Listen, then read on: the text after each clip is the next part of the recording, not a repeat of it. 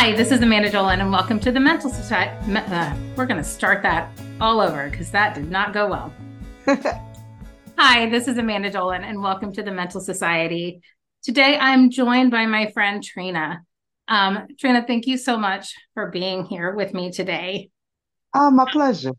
So, Trena and I are going to talk a little bit about her history, and then um, we're going to talk with her wife as well uh, about her mental health history, and then we're going to talk about them to get talk with them together about how they live together as a couple uh, with well mental illness, because I think it does impact some, if not all, of how we are in relation with people. So, Trena, thank you so much for being here. And if you would just would you start with a little bit of your story? Sure. So I am um, the product of a teenage pregnancy. My mom was 15 and a half when she had me. Um, I learned very early to people please, to keep the peace at all costs, because daily I didn't know what to expect um, coming home. So that played into um, adulthood, of course. I will say this once my mom learned to do better, she did do better, but the seeds had already been planted and um, had grown into full blown people pleasing, um, full blown fear of rejection, full blown self hatred and self loathing at times because of the abuse that I endured growing up. So that's kind of a little bit of my background as far as mental I, illness. I think sometimes we underestimate the the impact that our family of origin can have on just our our mental health and well-being and that just because someone does better doesn't mean that it's enough and that it's not still harmful right and sometimes Absolutely. someone's best is still not good enough for us right um, and so, you know, I know that you have a daughter. Um, yes. And she is 18. Is she is. She'll be 19 um, in July. That's so exciting. So now, how old were you then, if you don't mind sharing, because that would reveal your age? Um, how old were you when she was born? 35. 35. So that is a stark difference between when your mom had you Yes. And and you became a mother. Right. Um, so how did that change how you showed up as a mom compared to how your mom showed up for you? You know, I was determined that I did not want to be a mom at first out of fear that I was going to perpetuate the cycle. And so, although my heart's desire was to be a mom, I kept suppressing that because I was like, I don't want any child to come into this world and experience what I experienced. And my mom was abusive, her mom was abusive, but it was just that generation of, you know, this is you know, spare the rod, spoil the child situation. So, um, my daughter, gosh, I, she's just the greatest joy to me. Um, I knew that when I was ready to become a mom, I would be, even though I was a late life mom, I would be um, better because I was a little more settled in myself. It was therapy that helped me to see that um, I didn't have to perpetuate the cycle. Mm-hmm. A, a, lot of work went into into preparing myself for that emotionally, and you know, even in her upbringing, Amanda, when I had to correct her, it was the worst thing in the world for me because I was like, I'm a horrible mom. I'm being mean. I'm abusive. Oh my God, I'm perpetuating this cycle. When the truth of the matter was, I was disciplining her and disciplining her appropriately. Right. But it was so functional. It felt dysfunction. It felt odd because it was so functional, for lack of a better word, you know, um, yeah. when dysfunction is all I knew it, and it can almost be uncomfortable when there's like that normal healthy if you will relationships happening because we're not used to them and i think you know one of the things you pointed out just now is like you didn't want to have a child because you were afraid of perpetuating and i kind of heard this look she's even people pleasing this child before the child even existed in this wow. in this world. Sorry. Wow. I just I don't I don't know if that hits for you, but that's just something that I heard. And so just offering that up to you. Actually, it hits pretty close to home. It, it it's the nail on the head, actually, because there was so much. I know we all as parents have those dreams of, you know, my my child, my son or daughter, I'm going to do this and I'm going to do that, and and so on and so forth, and give them the absolute best of me and all of that. Um, while I had those thoughts, I also was like, and I'll never abuse her, and I'll never never mm-hmm. yell at her and I'll never this, this, and this, and this. And that was unrealistic. It was.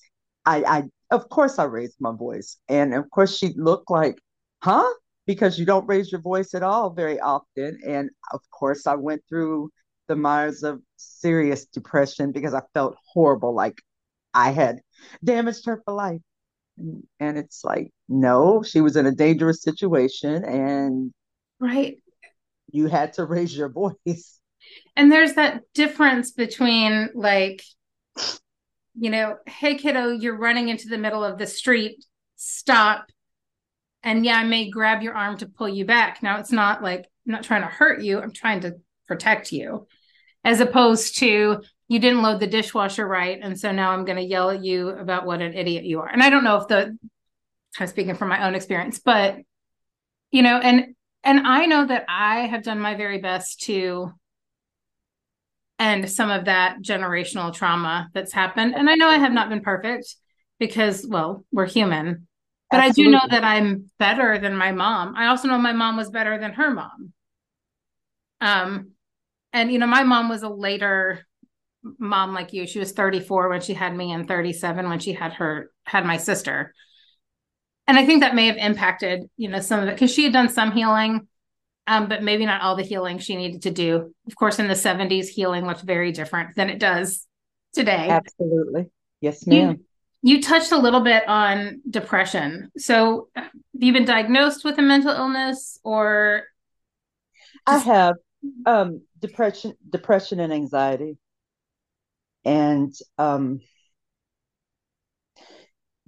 growing up, that's just not something you talked about. I was very sad, and we didn't quite know why I was sad. I was prone to crying. And it was like, why are you crying? I'll give you something to cry about. I don't know. Why are you, what's wrong with you? I don't know. And it's, what's wrong with you? What's wrong with you? What's wrong with you on repeat in my head. So then I suppressed the sadness as best I could. Um, because all I wanted to do was keep the peace. And I didn't want to keep hearing what's wrong with me when I didn't even know what was wrong with me. I mean, there was no way for me to know that um, I had a chemical imbalance or have a chemical imbalance. There was no way to know these things. And in our community, well, let me back, let me say this differently.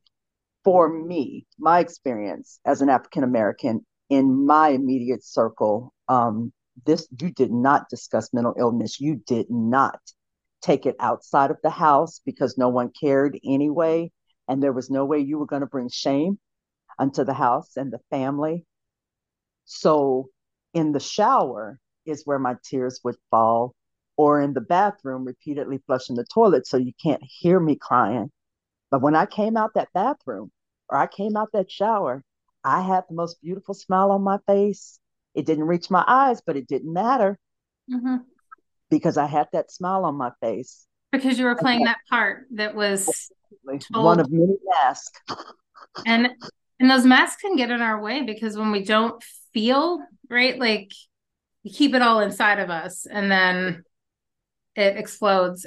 And I was I was reading um uh complex a, a book complex PTSD by Peter. It is going to escape me. And so I'm going to try to find it. Um, so I'm, i was reading this book by by Pete Walker. Sorry, so it's complex PTSD from surviving to thriving.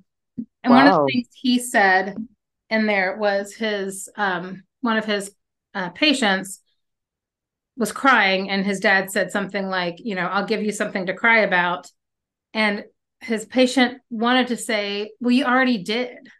Yes. Um, and I thought that was a really powerful statement. That it was just like no, I'm like you already gave me something to cry about. Like, how about you love me right. and and support me? Uh, and that's such a, a big thing. And I'm sure another thing. I was talking to um, an author. His name's Lee Wind, and he's a queer author. He wrote the coolest book. It's called No Way They're Gay. It's a history book about people who are gay, and I love the title. But um, he was talking about a study that he found that said that when kids have one supportive adult in their life, it can make such a difference and their resiliency and how they experience the world. But if you're in a community where you can't be vulnerable and you can't share that, it's got to feel like there's not a lot of support, even from the other adults around you. Right. And that you take that with you, or I did, into adulthood. And again, I was not going to drop my mask because it wasn't safe to drop my mask. I carried that into relationships, um, in, into marriage, even into working dynamics, you know, with, with the employer. You kept that mask. Yeah, because it was safer than being vulnerable. And I know I've experienced that as well. Um, and so when you talked about, you know, in relationships, how did how did that mask and not being authentic show up? And I go back again to um, I know I'm using people pleasing quite a bit, but that's really the the accurate accurate. Well, may I offer you something with that to give you Please. even another word? So in um, you know, I'm sure you've always heard of the fight or flight. Oh yes there's a new there's there's two more, which is also freeze and fawn. And fawn is that I'm going to take care of you so that you like me and so I don't rock the boat. So I'm just going to offer that to you as another like layer of there's another word that you can throw in there. And there's I mean think about it like fawning making someone feel good and you're doing that out of self protection, just like when you freeze or you fight or you flee. And so it's out of self protection too, not just, you know, because that was what you were taught. I so I so appreciate that. Thank you, thank you. I like that a lot. I'm a natural nurturer, um, and so you asked how this played out in relationships. Fawning, lots and lots of fawning, but um, because I was a natural or am a natural nurturer, I was a nurturer without boundaries.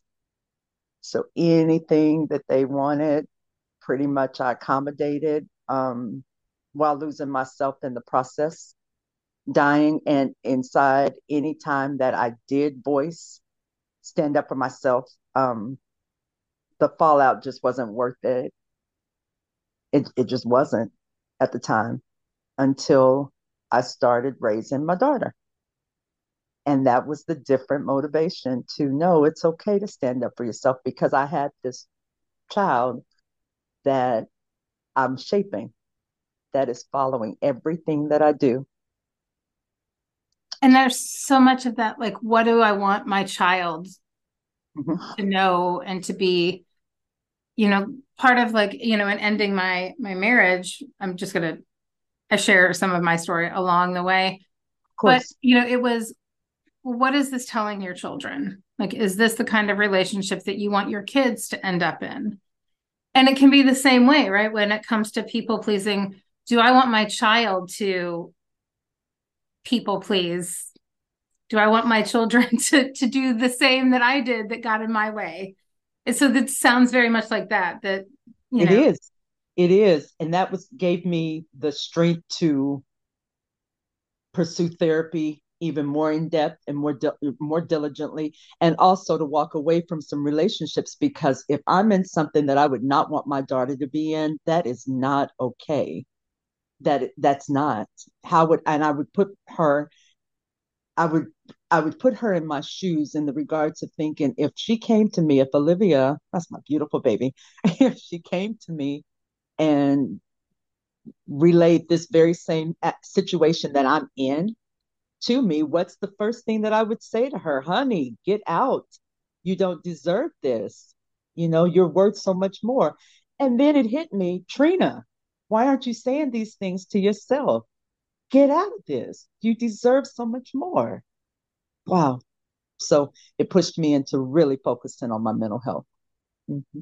And I mean, that came, you know, you said 35 is when she came along. So several years down the line, um, I'm guessing is when therapy really became part yes. of your your existence.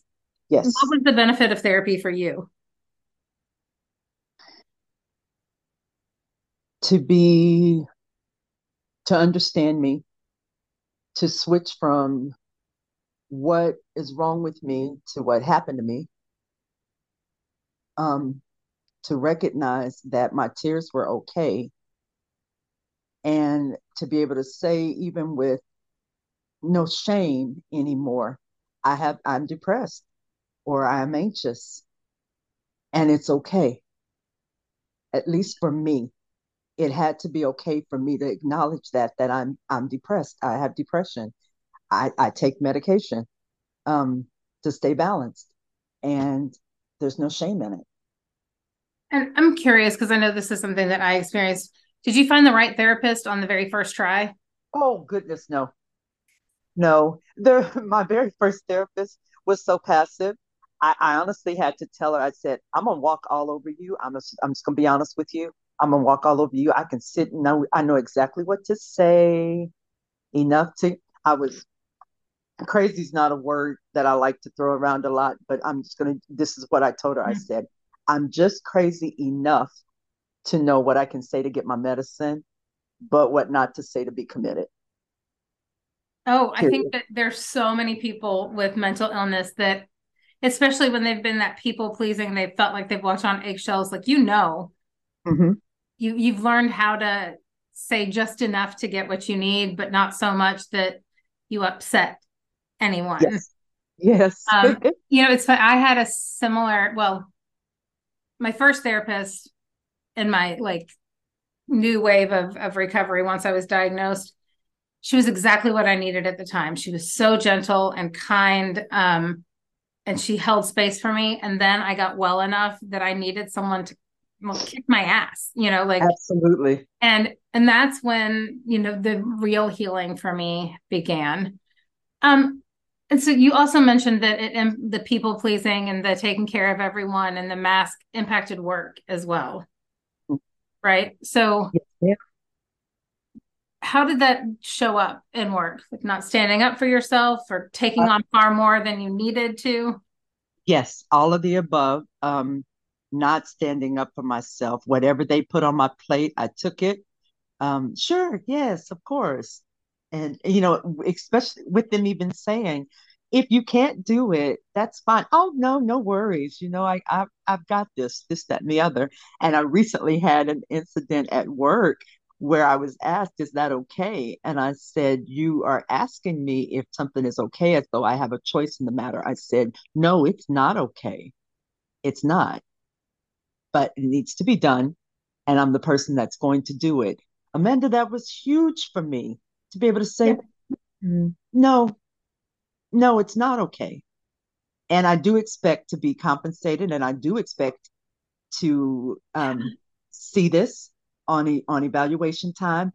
I said these things. I was so excited when I told my wife because it's like, she reminds me you know what? They're they're starting to take advantage of you. No you're gonna have to say no and so forth. And it's i'm like it's yeah i'm mm, but i'm i'm this that or the other.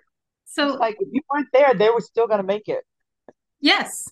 I mean that's you know and the i think sometimes we forget that that we are really replaceable in most of our jobs um like not our like but but we're not in those personal relationships like to our children, our spouse, mm-hmm. partners, friends. We're not replaceable to them. And so we need to show up for yes. them in our best way. And it sounds like your wife, Nora, really wants you to show up in your best way, not just with her, but in the world. She does. She really does. And, um, you know, now we have um, a therapist that we're just going back to the therapy. We have a therapist that we see, And I realized that all of the healing that had taken place up until meeting her prepared me for this.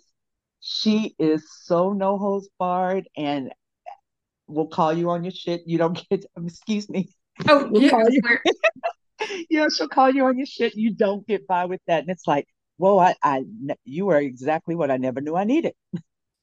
You know, and I'm going to just, for our listeners, I'm going to disclose that I've known Nora for about 10 years now, but I've not known Trena quite that long. So, um, and so I, but I remember Trena when the first time I met you at church and just the,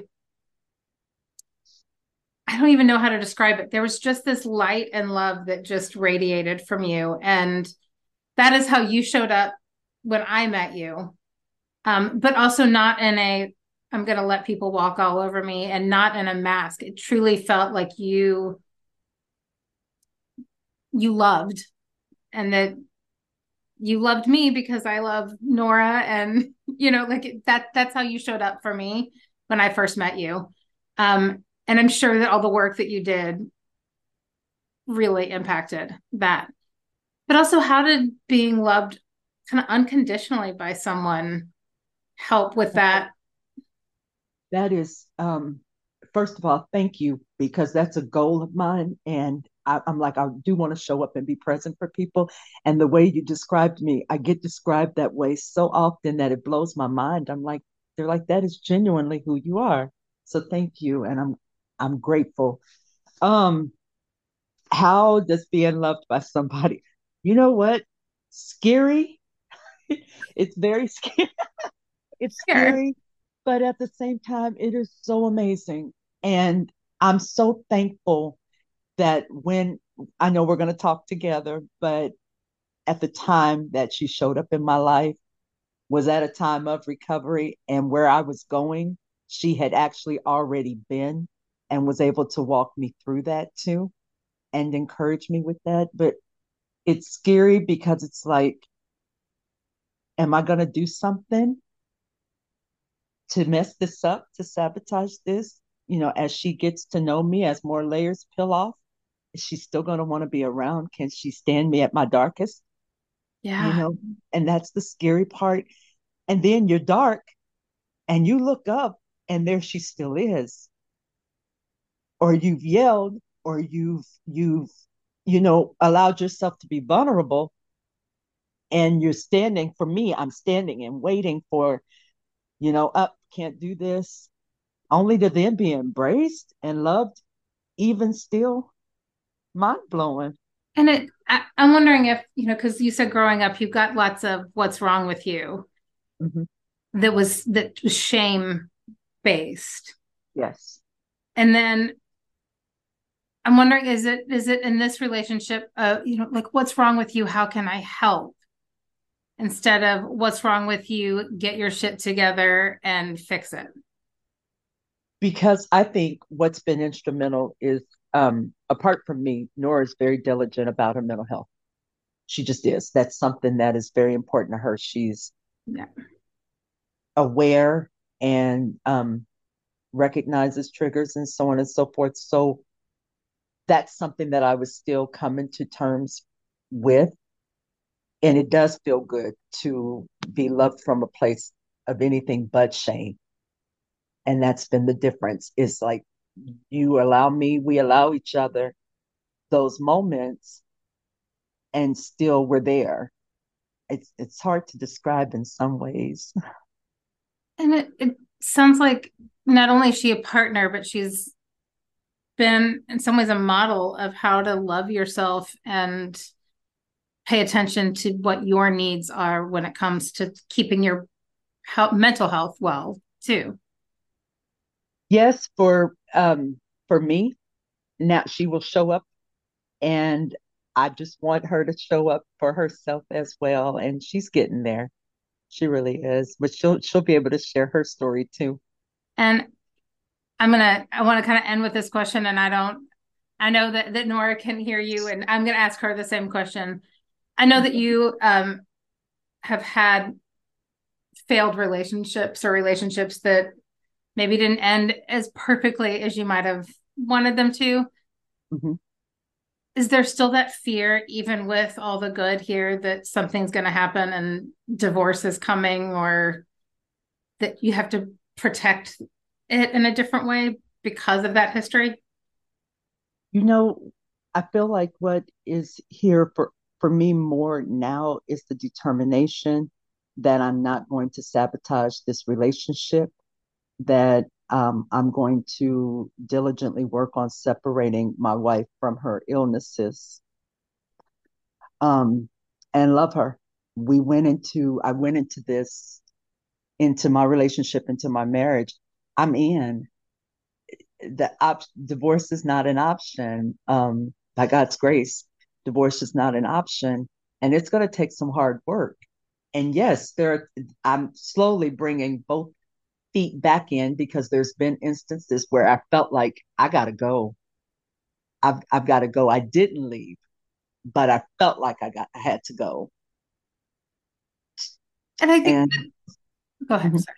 No, no, no. Yes, ma'am. I think that's a normal emotion, right? That we have is like, oh my, they're gonna one, maybe they're gonna figure me out and they're gonna leave, or before they figure me out, I'm gonna leave, or this is getting kind of rough and I don't want to deal with it, so I'm going to leave. Or a combination go. of all of those on different levels.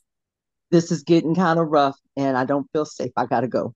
And I I there were flashbacks to childhood um during those moments and it's like no I I don't feel safe. No, you just raised your voice at me. I know because while it's you doing it I'm flashing back to mom. I'm flashing back to a time where I wasn't 53 mm-hmm. years old and able to stand up for myself, but I was five and having to do whatever I could to calm things down to survive. And I'm not going to live that way anymore. So it's it's that for me is staying present and keeping both feet in and seeing my wife and not my mom or my this or my that. And maybe too uh, i know i know a little bit of nora a lot of nora's story from knowing her for so long but wondering too if it's some of it too is separating nora from her mental illness as well that like nora is not her and i'm going to let nora share her story as well but nora's not her mental illness nora is nora and a beautiful kind human that has made the biggest difference amanda is seeing her, seeing her, the amazing her that she is, you know? Yeah. And and I know that I worry in relationships that people are going to see my illness and not mm-hmm. me. And of yes. course my illness is part of me. Um, and it's helped shape who I am, but it is not all of me um, by any means. And thank goodness for medication and therapy and recovery because it's made a big difference. Um, Amen to that. And um, you know, and I'm, and so I know that that in my my newer relationship that I've I've been in, um, I've always have that fear that like he's gonna see that piece of me, and then he's just gonna be like, "All right, I'm, I'm out." Um, and you know what? Every time I have one of those moments, he's he's right there and yes. it's wild it's a wild experience but it's not what i'm used to um, and it it plays into the i'm good enough and i'm worthy of love in good ways you know like because so often those are the opposite that we hear is there anything else that you want the the world to know about you before i before we end i am a work in progress I, I love um, that. Yeah, I. I say I am. What do I call it? Um, fabulously flawed and beautifully imperfect. You know, doing my best to be the best me I can be. Oh, I love that so much. Thank you so much, Trena, for just being so vulnerable and sharing so much about yourself that's well personal and can be painful to share. So I really appreciate it. Thank it's, you for having me. So um, make sure that you guys come back because then you'll hear Nora's story and then you'll hear Trena and Nora together. And with that, we have reached the end of this episode. So thank you for listening and learning more about how mental health and society meet. Now go out and open a conversation and discover how mental health is experienced in your world. You can find more episodes of the Mental Society in all the places where you find your favorite podcast. And please be sure to subscribe so you don't miss out on anything. You can find additional resources on our website, thementalsociety.com. And remember that you are not alone in your struggles, that hope and help are all around you. And until next time, this is Amanda Dolan, wishing you good health, mental and otherwise.